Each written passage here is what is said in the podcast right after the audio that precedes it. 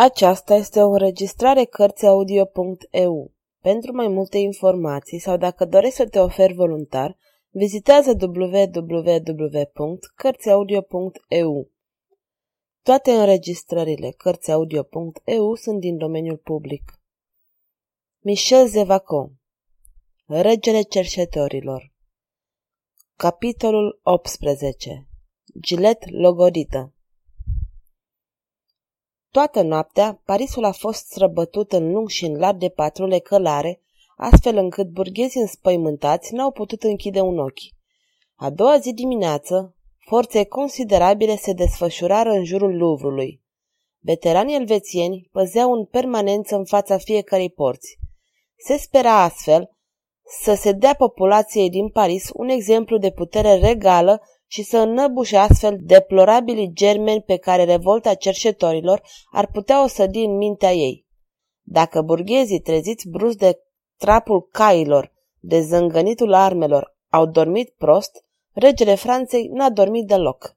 A petrecut noaptea răsucindu-se în pat, lăsând să-i oșeleze gândul între acești doi poli magnetici, care fiecare la rândul lor îl solicitau mult. Tribule Manfred. Și mereu gândul revenea la Gilet ca un punct de sprijin al pendulului. Pentru tribule, soluția se prezenta destul de simplu. L-ar fi aruncat într-una din bastilii. Existau destule, Bastilia Saint-Antoine fiind pe primul loc. Pentru Manfred, problema nu era de fapt decât o problemă a poliției. Era vorba de a-l prinde și de a-l trage pe roată de viu, ceea ce ar fi un salutar exemplu pentru ceilalți. Dar, în timp ce se încredințea că se rezolvase astfel problema, cât se poate de bine în interesul său, simțea că mai are și altceva. Nu, nu s-ar sfârși totul dacă bufonul își va sfârși zilele în pușcărie și dacă Manfred ar fi expus pe marele eșafod în piața Grev. Moartea lor n-ar putea să aline dubla durere sufletească pe care o suferise. Gilet iubea pe Tribule. Gilet iubea pe Manfred. Aceste două adevăruri săreau în ochii regelui. În zadar, Florial ar fi fost arătat giletei ca un bufon josnic de curte, celebrul tribule detestat, urât de toți pentru limba sa de viperă. Gilet nu văzuse în el decât pe tatăl său. În zadar, Manfred insultase grav pe tânăra fecioară în fața unei numeroase adunări. În ochii lui Gilet, regele citise iubirea. Iar el, adevăratul tată, fusese respins.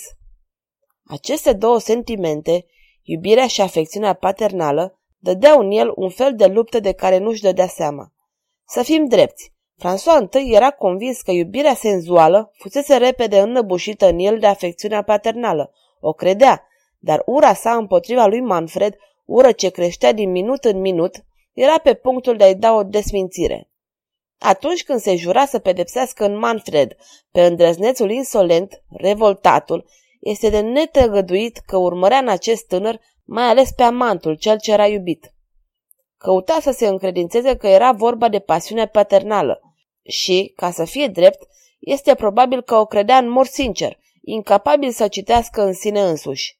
La fel, când a crezut că a găsit soluția definitivă, nu și-a spus o secundă că avea să comită o monstruozitate, nu mai mult decât ar fi crezut să comită dându-i de știre lui Ferron de trădarea lui Medlin și încredințându-i cheia unde se consuma trădarea. Dimineață dădu ordin să vină cei trei fideli ai lui, Ese, Sansac și La Chantellerie, petrecură noaptea la Louvre ca să-l apere pe rege în cazul unei întoarceri ofensive a cerșetorilor. Prezentară complimente regelui, care nu se sinchisi de ele, părând că meditează, așezat în fotoliul său din marginea șemineului. Deodată regele întrebă. La Chantilly, cum îți pare ducesa de Fontainebleau? Cei trei curtenți se priviră uimiți. Sire, spuse la Chantilly, consider că domnișoara ducesă de Fontainebleau este nespus de frumoasă. Mm, nespus de frumoasă, făcu regele clărinând din cap. Asta e adevărat. Și tu, Sansac? Cu alte cuvinte, sire, eu o consider admirabilă. Admirabilă nu-i prea mult. Și tu, Ese? Sire, mă simt și acum orbit de frumusețea ei. Prea bine, astfel toți trei sunteți de acord să socotiți că ducesa este o ființă frumoasă, demnă de a fi iubită? De data asta, Curtenii se priviră cu neliniște. Îi luase gura pe dinainte? Trebuia să declare că Gilet era o frumusețe nesemnificativă? Totul era să știi ce gândește regele despre acest lucru. Acesta, din fericire, îi scoase din încurcătură. Ei bine, asta dovedește, spuse, că aveți vederea bună. Acum ascultați cu atenție.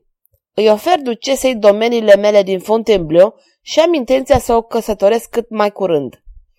Neliniștea curtenilor se transformă în uimire. Așadar, noua ducesă nu era metreasa regelui? Sau poate a fost îndeajuns? Ce se petrecea?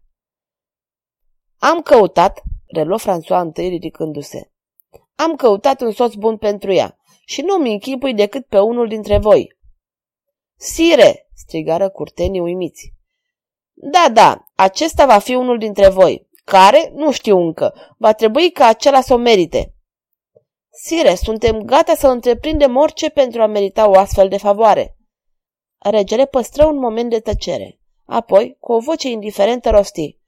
Ducesa de Fontainebleau îl va lua de bărbat pe acela dintre voi trei care mi-l aduce viu sau mort pe cerșetorul numit Manfred.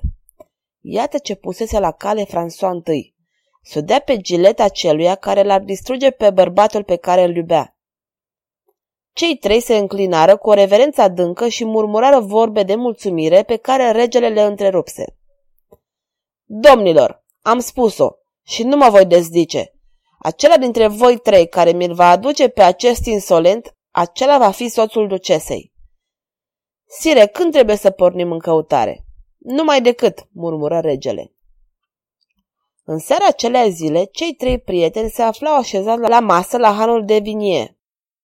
Hanul, așezat în plin centrul al vieții pariziene, adică la începutul străzii Saint-Denis, era ținut de soții Gregoire, soțul era un om de treabă sau cel puțin ceea ce s-a numit mereu un om de treabă, pe care nu-l interesa nimic altceva pe lume decât cum să-și rotunjească averea. Soția, doamna Gregoire, o cumătră binevoitoare cu ochii lunecoși, durdulie cu rotunjime exuberante, fără a fi prea exagerate, și cu gropițe un pic cam peste tot, în obraj, în bărbie, la coatele brațelor sale mereu albe și dezgolite. Să întregim aceste sumare lămuriri spunând că soții Gregoar s-au pricopsit cu o draslă care picase din voia diavolului. În vârstă de 15 ani, părea de 12, fiind cam pipernicit, slab, răutăcios, dar și red ca o maimuță. Se numea Landry, iar clienții hanului completaseră acest nume, adăugându-i o aluzie la talia scundă a puștului, Landry Cădelniță. Deci, în seara aceea, la hanul de învinie, Sansac la șantinerii și Iese veniseră să adeste în fața unei sticle de vin de Anjou. Toată chestiunea, spuse Sansac continuând o discuție deja începută pe drum, e să știm dacă... Se opri căutându-și cuvintele. Ceilalți doi înțeleseseră. Da, făcu Ese, că se spune că... La dracu, strigă la șantenierii. Bătrâna coțofană Diana a zvonit asta. Ba, să mă ierți, spusese, nu țin să mă căsătoresc cu metresele altora. Nici atunci când celălalt se numește François de Valois, rege al Franței, și dă ca zeste domeniile de Fontainebleau? Cei trei un pic palizi la față se priviră. Sansa reluă. Nu știu de ce ne-am adunat aici. La ce bun să discutăm despre un amănunt pe care îl ignorăm? Acceptăm? Da, orba. Eu accept, spuse la șantinerii. Și eu, spuse Ese. Și eu, completă Sansa. Atunci, eliberându-se de grija morală pe care, de altfel, i-a interesat într-o mică măsură, cei trei prieteni s-au pus pe râs. Goliră paharele și trimiseră după vin. Atunci, la șantinerii continuă. Bineînțeles, nu e așa că ne unim eforturile ca să-l prindem pe cerșetor, fiecare dintre noi, de unul singur ar putea da greș. Uniți vom reuși cu siguranță. N-am înțeles, răspunseră ceilalți doi.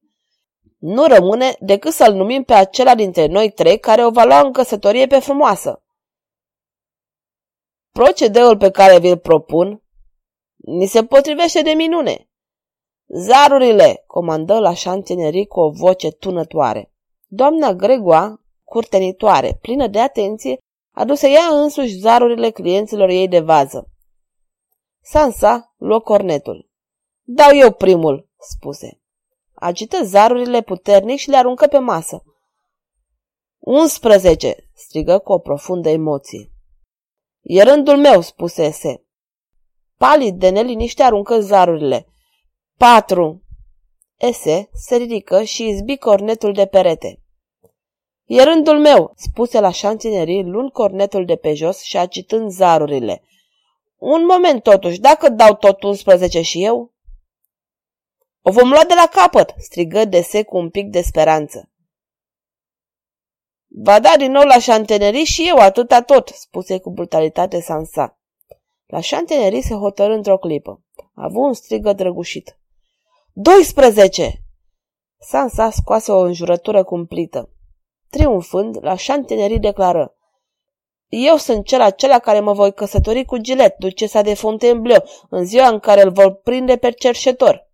Și o bucurie puternică îi lumină chipul. Ceilalți doi aprobară din cap cu un semn furios. Atunci, cei trei își luară spadele și ieșiră din Han. Astfel a fost logorită Gilles Chantelly cu François de Vivon, senior de la Chantellerie.